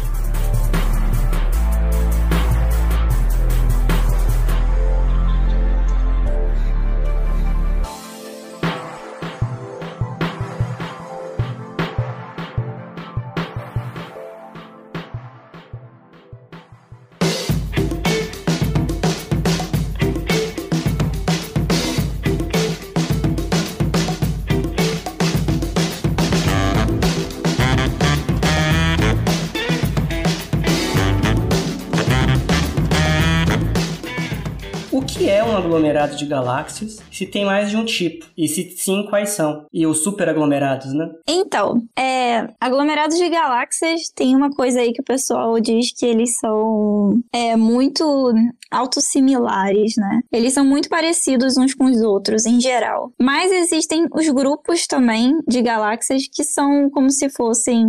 É parecido com um aglomerado, só que menor. Eles são menos macios, ou seja, eles têm menos matéria escura e também têm menos galáxias. As propriedades vão acabar mudando um pouco devido à massa dele. Eles seriam aí menos vermelhos do que os aglomerados, que têm mais galáxias. Mas os aglomerados em si, aglomerados têm mais ou menos o quê? 10 a 14 massas solares. E grupos têm mais ou menos 10 elevado a 13 massas solares. Então, aí, mais ou menos uma ordem de grandeza. Mais ou menos. E os super... que tem mais estrelas vermelhas, certo? Oi? Mais vermelhos é que tem mais estrelas vermelhas, certo? Estrelas mais velhas ou menores. Geralmente as regiões mais centrais de aglomerados tem mais galáxias elípticas vermelhas, grandes. Geralmente tem uma galáxia em específico, que é a galáxia central, que é a galáxia mais brilhante do aglomerado, que é uma galáxia monstra, assim, CD, e que fica lá no meio, geralmente ela é uma elíptica vermelha gigante, assim. A matriarca do grupo. Ela comeu muita galáxia pra chegar lá, e ter aquele tamanho todo. E você falou de superaglomerados. Então, os aglomerados, eles já tiveram tempo de colapsar por causa da gravidade. Os superaglomerados, eles ainda estão meio que colapsando. Eles ainda não estão entre o que a gente chama de virializado. Eles ainda, os superaglomerados, eles ainda estão nessa questão de formação, de colapsando. Mas os aglomerados não. A gente diz que os aglomerados são as maiores estruturas do universo que tiveram já tempo para colapsar. Mas os superaglomerados são maiores e eles ainda estão... As estruturas dele ainda estão caindo. Não é uma estrutura coesa nesse sentido. Ele não tá ainda... eu não sei uma expressão melhor do que virializado, muito técnico isso, né? Mas... Já se acalmou, já deu um tempo de se estabelecer e não tá mais tão bagunçado. É isso. Já passou da infância e agora tá naquela meia-idade, mais tranquilo... Tá certo. Mas eu tenho uma curiosidade, isso é quase pessoal já. Você trabalha mais observacional ou você faz um trabalho mais teórico mesmo? Então, no meu trabalho de IC, quando eu estava na graduação, eu trabalhava tanto com dado quanto com simulação. E aí eu fiquei um ano nesse projeto, mas aí acabou que eu fui pro mestrado na USP, e aí lá eu trabalhei com ambos também. Eu usei uma simulação para tentar ver se o nosso código de porque no meu mestrado eu basicamente detectava aglomerados de galáxias usando dados de um survey que minha orientadora estava encabeçando. E aí o interessante disso é que esse survey observa partes do céu que nunca foi observado por ninguém. Então, isso significa aglomerados novos. Mas aí a gente queria usar uma simulação antes, rodar o método numa simulação para ver a completeza e pureza desses aglomerados, quão bem a gente recuperava aglomerados usando uma simulação. Então eu fiz isso e aí depois a gente viu que dava uma completeza e pureza alta, então a gente meio que gerou um catálogo usando dados reais. E agora eu não estou trabalhando com simulação mais, eu ainda, na verdade esse trabalho do mestrado eu estou finalizando ele, essa parte observacional, mas o meu trabalho aqui, eu não uso simulação, eu uso só dados mesmo. Entendi. Eu queria saber um pouquinho mais, é que eu gosto muito dessa parte experimental, né, observacional, eu queria saber um pouquinho mais, porque eu falo um pouquinho de alguns experimentos que detectam galáxias. Eu acho que uma coisa que eu gosto muito de falar também quando a gente observa galáxias é que a gente sempre precisa observar em vários comprimentos de onda, porque se a gente só observa a luz visível, a gente só vai ver as estrelas, por exemplo. E se a gente quiser estudar o gás atômico, a gente precisa observar no rádio, que tem uma transição, tem uma energia lá específica que o átomo do hidrogênio emite, que é a linha de 21 centímetros. centímetros, para quem conhece. Se a gente quiser ver as moléculas, já é outra coisa, a gente vê em micro-ondas. Se a gente quiser estudar a poeira, em geral é no infravermelho, médio, distante, dependendo da temperatura. Se a gente quer ver o buraco negro e os processos mais energéticos, muitas vezes a gente vai para o raio-x. Então, eu estou falando isso tudo para dizer que a gente precisa, se a gente quiser entender a galáxia, vamos dizer, de uma maneira mais holística, a gente realmente precisa observar em todos os comprimentos de onda. A gente precisa combinar todos esses telescópios diferentes para ver, ao mesmo tempo, vários aspectos do mesmo objeto e combinar todas essas informações e todos esses processos físicos que a gente está estudando. Então, a gente tem telescópios de raio-x no espaço para ver muita coisa. A gente tem vários telescópios, claro, de luz ótica, mas a gente pode também observar com micro-ondas, que é quase uma observação em rádio. Tudo isso eu, por exemplo, gosto muito do ALMA, que é um rádio telescópio que observa principalmente em micro-ondas, fica no Chile. Então... a gente tem várias maneiras de observar as galáxias, em vários comprimentos de onda, com vários instrumentos, vários satélites espaciais, enfim. E o legal, para mim, é justamente quando a gente consegue juntar isso tudo e ver a galáxia como um todo, não só aquela partezinha dela, mas a gente vê tudo acontecendo ao mesmo tempo e como é que esses processos físicos falam entre si. Rádios telescópios, eles são usados para quê nesse domínio galáctico? Tem algum uso? Nossa senhora, telescópios só tem. A gente precisa, olha, para medir formato, por exemplo, de galáxia, a gente precisa disso. Para medir idade de estrelas, a gente precisa tirar o espectro das galáxias. Isso a gente consegue inferir se as estrelas que estão ali têm uma idade de 1 bilhão ou 10 bilhões de anos, ou seja lá quanto for. A gente precisa... Mas vai ver em rádio esse espectro? Eu não entendi. Ah, não. Em rádio a gente consegue... A pergunta era de rádio telescópios. Ah, desculpa, de rádio telescópio. O rádio telescópio a gente consegue... De uma maneira mais técnica, por exemplo, o ALMA, ele consegue ver emissões da molécula de monóxido de carbono e do átomo duplamente ionizado de carbono, enfim. Porque a gente não consegue ver diretamente a molécula de hidrogênio, mas a gente consegue medir essa emissão de outras moléculas, faz uma proporção aí, uma regra de 9, e tenta encontrar quanto gás tem, e se você tiver um bom telescópio, você consegue, inclusive, encontrar onde está o gás em cada parte da galáxia, e se o gás está realmente nas regiões onde forma mais estrela, comparar a quantidade de gás com estrelas formando, etc. Então, essa parte é super importante para o estudo de extragaláctica. Mas, assim, a proporção de metalicidade, por exemplo, nesse gás, ele também consegue pegar ou só hidrogênio? Aí depende do... aí é um pouquinho mais complicado, porque você não consegue medir diretamente o hidrogênio. Então, você não sabe qual é a proporção de outros elementos para o hidrogênio. Mas, usando outras metodologias, por exemplo, medindo o espectro no visível, a gente consegue medir a metalicidade e faz essa proporção. Mas aí entra em vários detalhezinhos. Será que, por exemplo, que a metalicidade que a gente vê no visível é a mesma metalicidade que tem no rádio? Aí começa a entrar em um monte de complicações que são bem difíceis e que impedem que a gente resolva o problema muito rápido.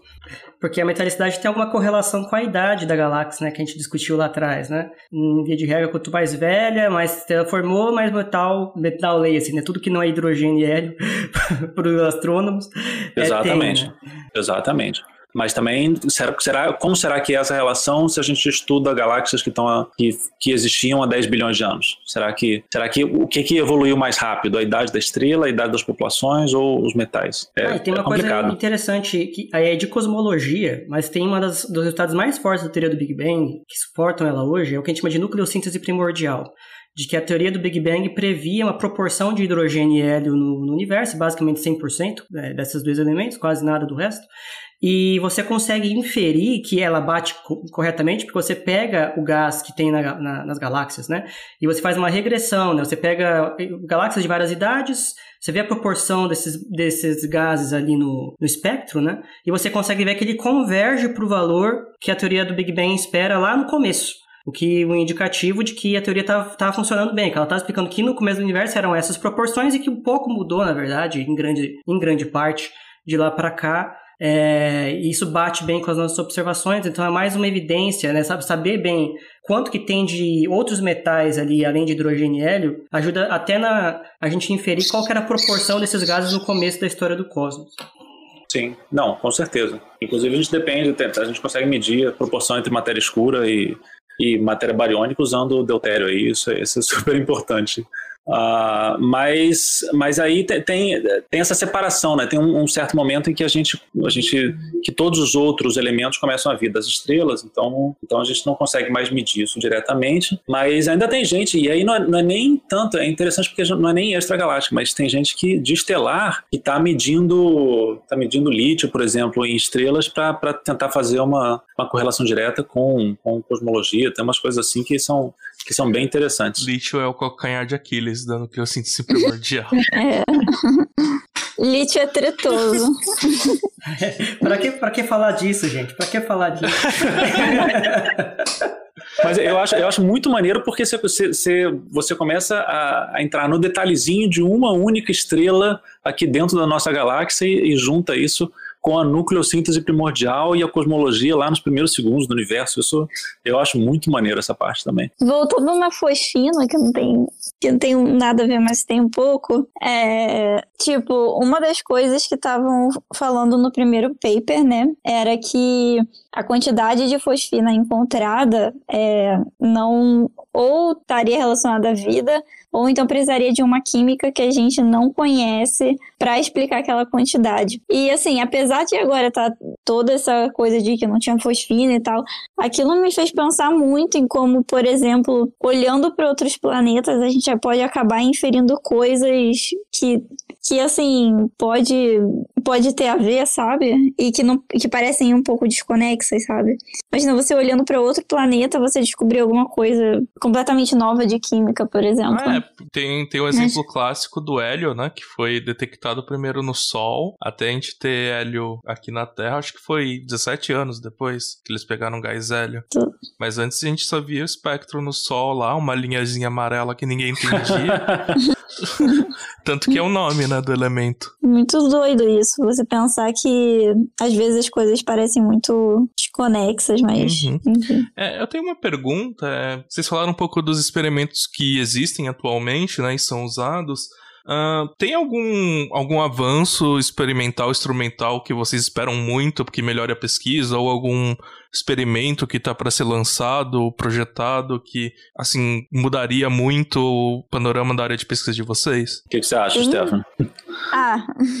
Tem os clássicos, né, tipo James Webb, que vai ser bombástico, assim.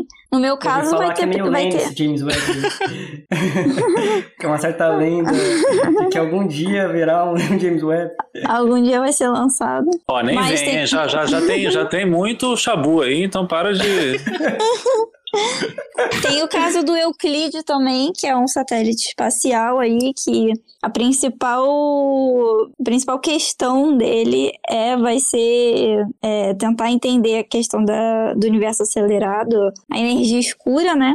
Então, pra galera de cosmologia extragal vai ser super importante. Inclusive, o método que eu tava usando para detectar aglomerados no mestrado vai ser usado para quando o Euclid for lançado, para achar aglomerados, vai ser um dos métodos utilizados e tal. E acho que para estragal de satélites são esses. Tem mais algum satélite estragal? Olha, satélite... Bom, tem o WFIRST, que vai ser o Nancy Roman, que é tipo um parceiro do Euclid, vai ser mais meio parecido, mais para infravermelho, né? Tem o LISA também, né, que você falou. O LISA, que vai ser de ondas gravitacionais, mas eu daria muita atenção também para a nova... Sim. Exatamente. Para a nova classe de telescópios... Porque a gente está criando agora, a Stephanie falou dos satélites, que definitivamente vão ser super importantes, o James Webb, aí depende um pouquinho da área, por exemplo, o James Webb vai ser super importante para ver as primeiras galáxias do universo. O Euclid não vai ser tão bom para isso, mas o Euclid vai ser muito bom para mapear o universo e a estrutura em larga escala. Mas, além disso, tem os telescópios gigantes que a gente está criando agora, vão ter 24, 30 e 39 metros de diâmetro. Comparados com os maiores telescópios, que tem 10 agora, os telescópios terrestres vão ser capazes de fazer muita coisa. E eles têm um tipo de instrumentação que é impossível de colocar no espaço. Então, eles não são, eu diria, nem melhores nem piores, mas eles são complementares, e isso tudo junto vai dar um poder de observação para a gente que é absurdo. Então, se você me perguntar hoje, eu acho que o nosso entendimento de extragaláctica em 2030 vai ser completamente diferente do nosso entendimento de extragaláctica em 2020, graças a todos os telescópios e todos os instrumentos que vão estar disponíveis aí na próxima década. Eu sempre brinco, eu vou brincar de novo. Então aí, ó, o pessoal que está na graduação, no final do ensino médio, entra aí na área que 2030 vai estar pegando fogo. Aí você pode operar um desses experimentos aí, ou sei lá, tratar dados deles. Trabalho vai ter.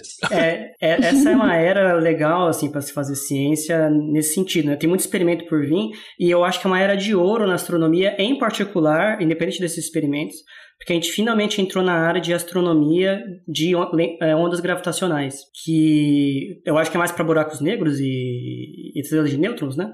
Mas é uma área totalmente nova, né? Que surgiu pra gente agora. E que, gente, imagina, o que a gente não viu nesses últimos milênios aí, a gente começou a ver agora sem parar. Vai ser fenomenal. Aí vem minha pergunta, eles têm algum uso, essas ondas gravitacionais, para estudo de galáxias? Sim, justamente por causa do LISA e da fusão de buracos negros supermassivos, porque aí a gente espera que quando o LISA... Agora ainda não, ainda tem pouca coisa, mas principalmente quando o LISA entrar, eu diria que vai ser importante para a gente entender como se formam os buracos negros supermassivos e como que eles evoluem junto com a galáxia, porque isso é uma coisa que a gente conhece muito pouco ainda.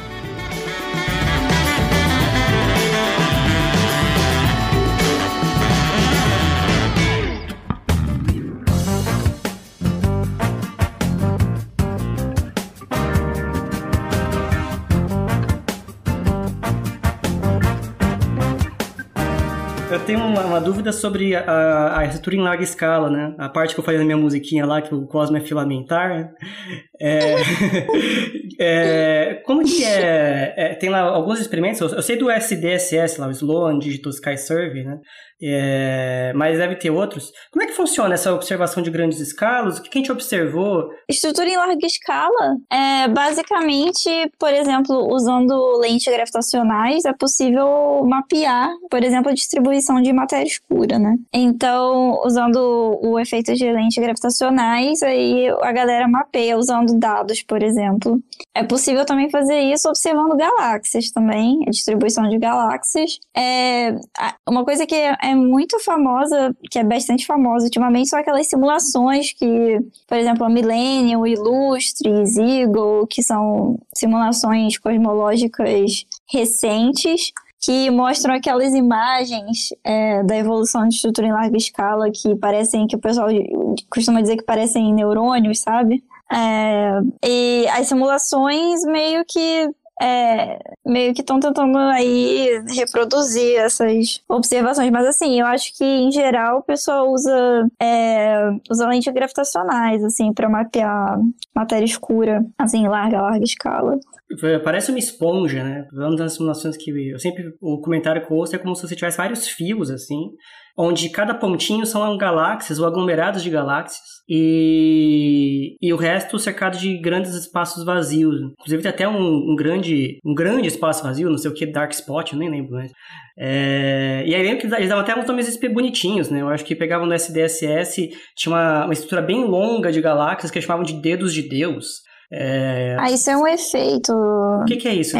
Isso aí é mais um efeito quando você vai fazer esses mapas de redshift, né, que eles chamam, que por exemplo, algumas galáxias elas estão se afastando e outras elas estão se aproximando, e aí quando você faz esse diagrama, parece que tem uma estrutura ali, mas é mais efeito desse afastamento e aproximação das galáxias, sabe?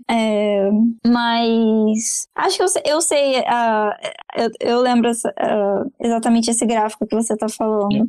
É uma coisa matemática, né? Se você, sendo bem técnico aqui, se você fizer uma esfera de uma distribuição de dispersão de velocidade em um gás, você vai ter um aumento no espaço de fases ali no centro, um aumento de velocidade ali no centro, por isso que você tem aquele efeito. Mas é uma coisa matemática e técnica, não tem nada muito científico aí. E a longo prazo, qual é a evolução esperada dessas estruturas, desses neurônios aí? Eles vão se aglomerar cada vez mais, sei lá, em coisas esféricas? Tem alguma previsão? Os filamentos, na verdade, eles estão levando matéria para os aglomerados. Então, nas interseções dos filamentos você tem os aglomerados. Os aglomerados vão crescendo com o tempo porque eles vão como engolindo e vão acumulando a matéria que está indo através dos neurônios, né, dos filamentos até eles. Então, esses encontros dos filamentos vão ficando cada vez maiores e são os aglomerados crescendo, ficando cada vez mais massivos. Entendi. Os nós ficariam cada vez maiores e os fiozinhos cada vez mais finos. Seria essa... Eu acho que eles vão acumulando matéria também do vazio aos poucos, porque eles... Você vai tendo formação de novas galáxias também nos próprios filamentos, a partir de matéria que o filamento vai acumulando e vai levando essa galáxia para o aglomerado. Mas aí eu não tenho certeza absoluta, eu teria que parar para pensar, ver. Não, mas eu acho realmente incrível que se formem de fato essas teias cósmicas, né, como o pessoal chama também, essa estrutura que tem filamentos e espaços vazios.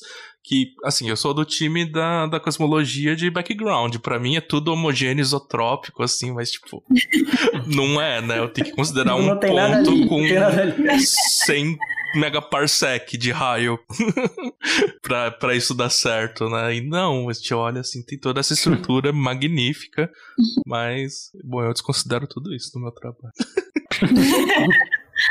A gente desconsidera, em geral, o campo magnético, né?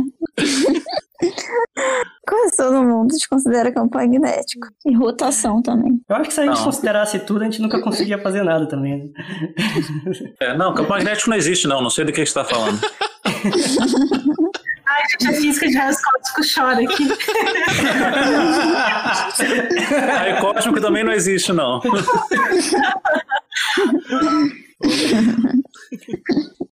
Não, duas perguntas finais. Bem, não sei quanto tempo leva para responder, né? A primeira é sobre colisões de galáxias. Assim, qual é a frequência delas e a nossa galáxia, Via Láctea, a gente sabe se ela chegou a passar por alguma colisão no passado? Elas são essenciais para a formação, estrutura de galáxias, evolução ou não? Mais que um acidente. A gente tem evidências de que a Via Láctea comeu várias galaxinhas pequenas que estavam ao redor dela, né? Então, às vezes, a gente tem uns mapeamentos da Via Láctea que tem uns streams, que são umas faixas, assim, por exemplo, de Sagitários, que parece que foi uma galáxia que entrou no potencial da Via Láctea e foi destroçada, né? E aí ficou essa faixa dos Sagitários, assim. Mas existem evidências de que a Via Láctea comeu várias galaxias pequenas. Tribalismo galáctico. Mas não é perigoso para quem mora na galáxia se sofrer uma colisão com outra galáxia, ou é? Esses processos demoram muitos e muitos anos, né? Não só isso, mas uma analogia que eu sempre gosto de fazer é a seguinte: imagina que cada estrela na galáxia tivesse o tamanho de uma bolinha de ping-pong, tá? Nessa escala... Colocando o Sol aqui no Rio de Janeiro, a estrela mais próxima seria uma outra bolinha de ping-pong, mais ou menos onde está Miami, tá? Então, a distância entre as estrelas é muito, muito grande. E a chance de que isso afete a gente diretamente, ou seja, que tenha uma estrela batendo na outra, é muito pequena. Então, isso não afetaria a gente de uma maneira tão direta. O nosso céu ia ficar bastante diferente. Isso vai acontecer, inclusive. A gente vai colidir com Andrômeda daqui a 2 bilhões de anos, se eu me lembro bem. Mas se a gente não tiver destruído o planeta antes disso, que é bastante provável, mas mesmo assim a gente não, isso não vai afetar, a Terra de maneira nenhuma, porque as estrelas passam muito longe uma da outra. Mas poderia que a posição do sistema solar na galáxia mudasse de endereço? Bom, não vai ter mais galáxia, vai ser uma outra galáxia completamente diferente do que a gente tem hoje. Uhum. Então, sei lá, onde que a gente ia parar nessa galáxia nova? Vai ser uma galáxia elíptica, que a gente, do jeito que, enfim, aí você tem um sistema caótico, definitivamente é uma coisa não linear e é impossível prever onde que a gente vai parar dentro dessa galáxia nova. Mas dá pra saber a forma final da galáxia, vai ser elíptica? A forma final, sim, vai ser elíptica. Isso todas as simulações mostram, mas a gente não consegue prever a posição final de uma partícula dentro dessa simulação. Então vai demorar essa colisão entre o início da colisão e o final dela. Vai. Esse processo todo leva, em geral, algumas centenas de milhões de anos. A Via Láctea vai engolir a pequena grande nuvem de Magalhães? Pequena e a grande nuvem de Magalhães ou não? Sim, mas eu não sei quando. Essa escala de tempo eu não tenho de cabeça. Certo. Não sei se é antes ou depois de colidir com Andrômeda. Provavelmente antes, porque elas estão mais perto, mas aí depende da velocidade também. De cabeça não lembro. Poxa, legal. E a minha última pergunta, então, para finalizar, eu fiquei encucadíssimo quando vocês falaram que a temperatura do gás intergaláctico é de, sei lá, 10, 100 milhões de Kelvin. Porque eu lembro que a temperatura no núcleo do Sol, eu acho que é menor que isso. Eu acho que é 5 milhões ou 10 milhões de Kelvin, não lembro. Então, assim, como é possível, né? Por que esse gás intergaláctico ele é tão quente comparado com o gás, que vocês falaram, gás molecular, né? Que forma as estrelas. O que que tá... Porque imagino que ele tá em expansão, né? Enfim, não vejo motivo para ter uma temperatura tão medonha, que é imenso isso daí, né? Tem uma explicação? Então, isso está relacionado principalmente ao poço gravitacional do aglomerado. Está relacionado aí que a energia gravitacional está relacionada a essa energia térmica do aglomerado e acaba que para ele... Quando faz toda essa comparação, a temperatura dá muito alta. Eu não sei, eu sei que isso está relacionado ao potencial gravitacional, mas eu não sei exatamente o motivo.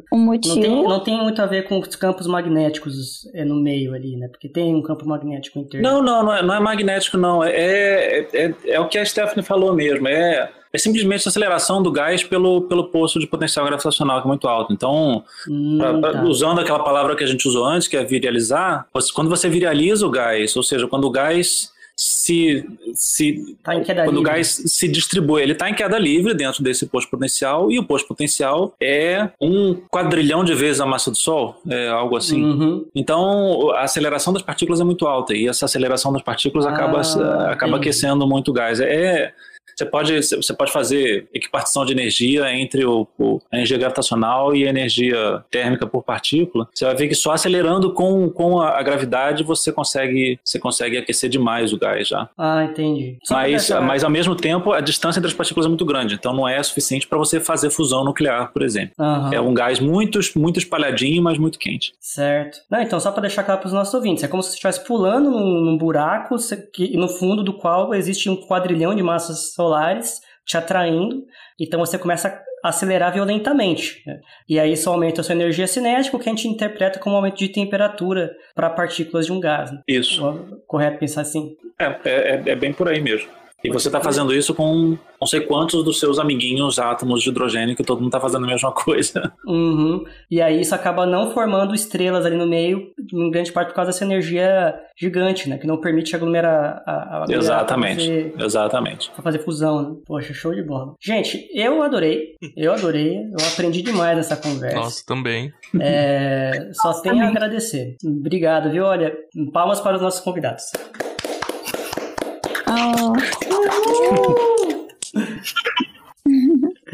Nossa, Dani, a conversa foi muito, muito, muito esclarecedora. Acho que eu aprendi bastante nesse episódio. Até eu aprendi bastante.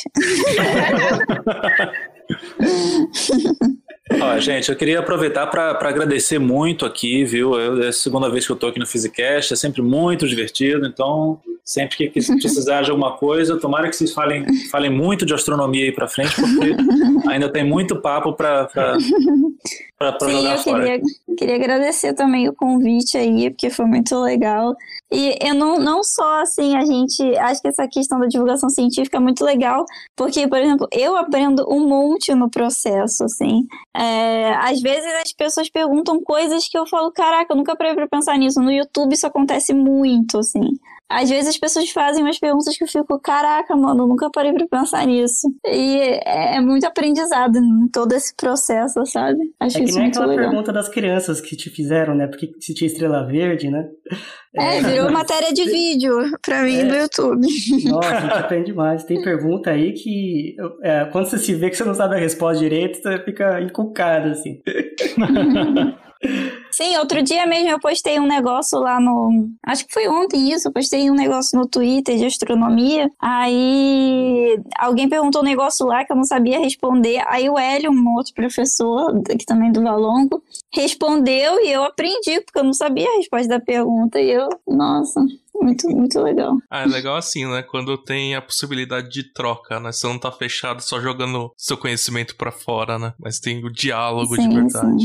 Sim. Sim, isso que é boa divulgação científica, né? Sim. Pô, eu aprendo um monte com o pessoal das planetas, eu não sei nada de planeta. E aí o pessoal, a Aline, direto fica postando coisas de planeta e eu fico, caraca, ela às vezes faz uns astroquiz que eu não faço a menor ideia da resposta. Ah, eu chuto todas. Aliás, ela tava falando que se ela colocar Andrômeda como uma das respostas, as pessoas vão colocar independente das outras alternativas, assim. O pessoal tem uma fascinação por Andrômeda, né? Isso me lembra essa coisa do astroquiz uma vez, eu contei isso em outro episódio, né? Eu tava vendo, acho que Show do Milhão, e aí a pergunta era assim, qual que é a estrela mais próxima da Terra, né? Aí eu olhei aqui e falei assim, é Alpha Centauri, é claro, né? É evidente. Aí o cara ligou, é o Sol. Aí eu, que merda. Teve uma vez que um colega, eu tava no primeiro período, né, da graduação, aí um colega levantou a mão e perguntou assim pro professor, qual é a massa do Sol? Aí o professor, uma massa solar. Você joga no Google, essa é a resposta do Google. Ai, meu Deus. Tá errado? Não tá errado. Não tá errado. Tá certo por definição. Virou meme isso. Anos depois o pessoal ainda zoa.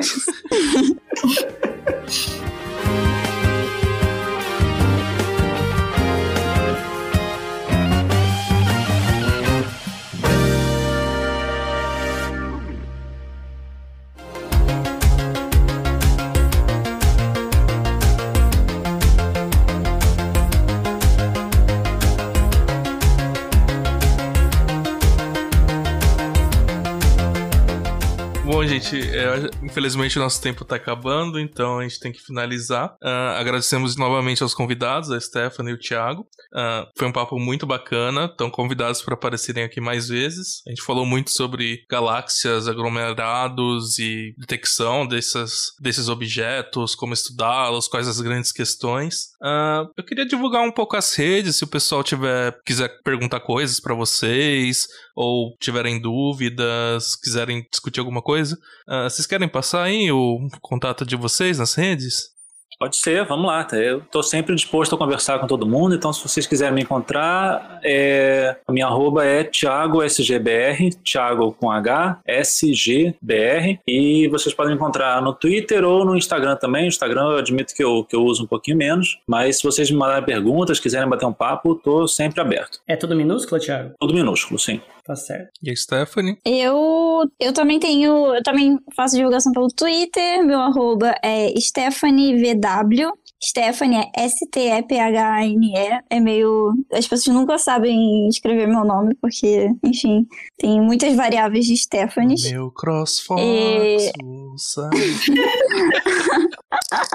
tava faltando. É degenerado aí, o grau de Stephanie, né? Tem várias Stephanies. Mas... e esse Stephanie dessa Stephanie se escreve diferente do meu Stephanie, inclusive. Mas, enfim, é Stephanie VW. E eu também tenho um canal no YouTube, que eu faço divulgação lá, Stephanie Werner, porque eu não tive criatividade ainda de criar um nome. Mas por enquanto é só meu nome, e é isso. Se vocês não estão seguindo a Stephanie no Twitter, o que vocês estão fazendo? Vão lá seguir ela. Sempre posto coisas muito legais. Thiago também. Agradecemos os convidados, então. E, bom, já que todo mundo tá fazendo jabá, vamos fazer o jabá nosso também, né? Sigam a gente nas redes sociais. Nós temos um Twitter e um Instagram. Vocês podem interagir com a gente. Eu mexo mais no Twitter. Tem um pessoal que fica ali no Instagram e agora no Facebook também. A Débora tá mexendo lá. E vocês também podem mandar e-mails pra gente no fisicast.oficial@gmail.com. E é isso, gente. Obrigado por ouvir até aqui. Um abraço. Até a próxima. Tchau, galerinha. Tchau. Até mais, gente. Até a próxima. Até a próxima.